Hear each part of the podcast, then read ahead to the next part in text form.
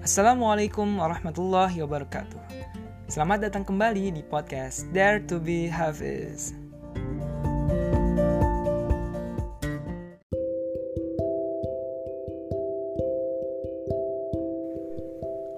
Oke teman-teman, kali ini kita kembali ke sesi motivasi Quran.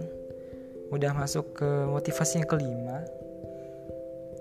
Kali ini ini merupakan apa ya mungkin bisa dibilang cerita pribadi gue sendiri motivasi berquran yang didapat setelah membaca sebuah buku yang temen gue sendiri yang bikin gitu. Dan mirisnya sebenarnya ini buku gue nggak beli nggak dikasih secara langsung juga sama dia gitu. Dia ngasih ke temen gue yang lain. Nah temen gue yang lain ini ngasih ke gue dan ya ternyata luar biasa bagus banget nih buku. Untuk motivasi bukan cuma interaksi sama Quran gitu tapi juga ibadah-ibadah lainnya. Dan ya recommended banget sih buku ini teman-teman. Apalagi kalau emang ya dia ngejual lagi. Karena emang bukunya tuh nggak diterbitin di penerbit-penerbit tapi nggak nerbitin sendiri gitu indie lah gitu. oke judul bukunya Artistika Manusia Seutuhnya Bayi Narendra Rangga anak FKUNS angkatan 2015 oke aku pengen ngangkat satu cerita ceritanya dia sendiri ini dari bukunya.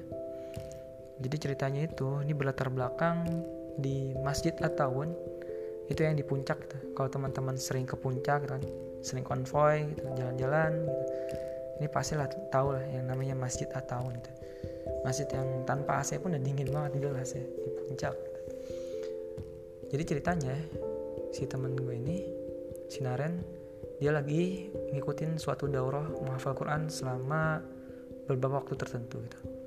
Nah singkat cerita dia ketemu satu orang yang bikin dia tuh tertarik. Kenapa? Karena ini orang kok kalau setoran hafalan tuh lancar banget?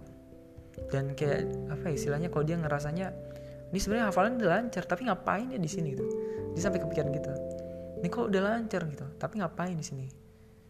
Nah hasil uh, dia kan karena tertarik gitu pengen tahu nih uh, dia kenapa ikut daurah juga dan gimana caranya bisa seistiqomah gitu sama Quran bisa setoran selancar itu dan bahkan yang diperhatiin sama dia nih si orang ini si temannya dia yang dikenal baru dikenal ini itu setiap hari tilawahnya bisa sampai 5 juz jadi begitu banyaknya interaksi sama Quran ya, 5 juz itu hal yang biasa gitu. Setiap hari dia bisa lakuin.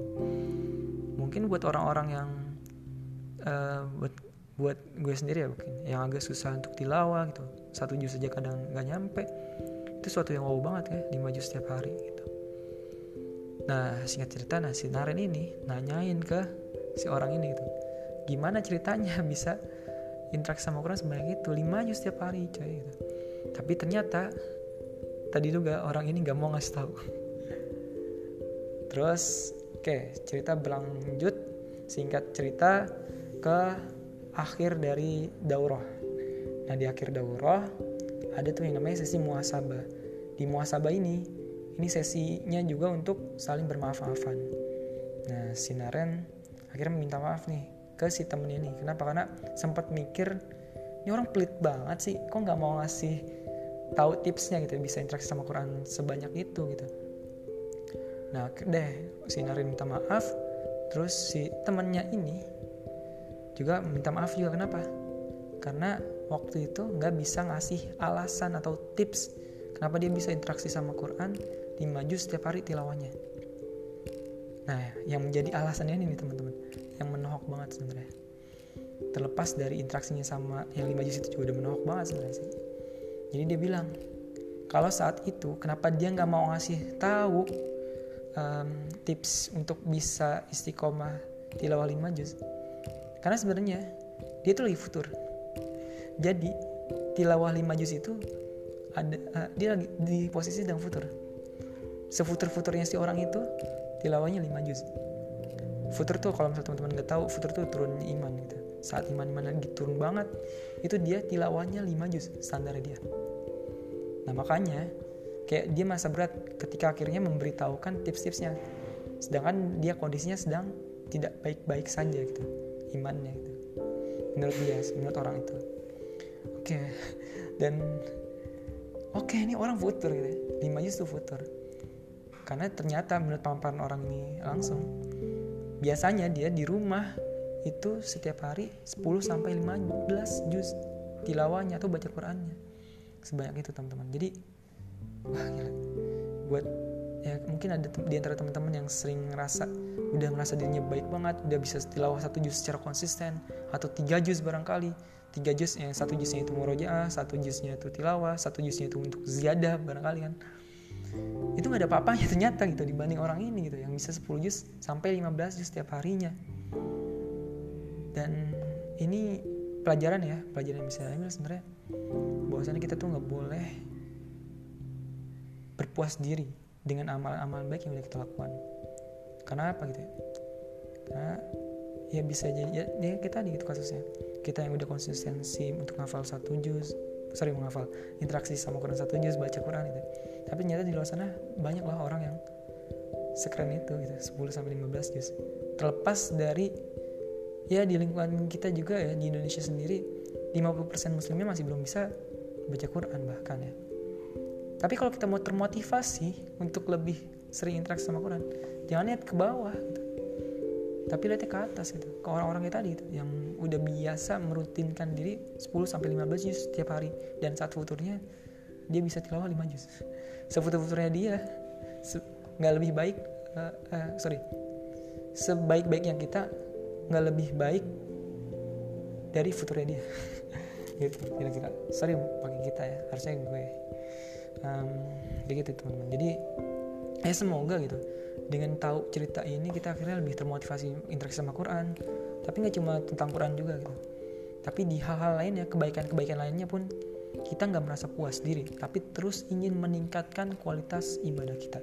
Ya kayak contoh misalnya udah terbiasa almat surat syugro yang disyugrokan udah sugro disyugrokan udah sugro yang harusnya baca tiga kali kita baca sekali gitu. Tapi coba sekali-kali kita baca yang syugro tapi bacanya tiga kali tiga kali. Atau lambat laun nanti kita bacanya al surat kubro yang disyugrokan gitu. Ya nggak apa jadi tetap ada peningkatan gitu. Kita nggak berpuas diri sama amal-amalan kita yang udah kita lakukan. Ketika kita udah bisa istiqomah kita coba tingkatin gitu teman-teman.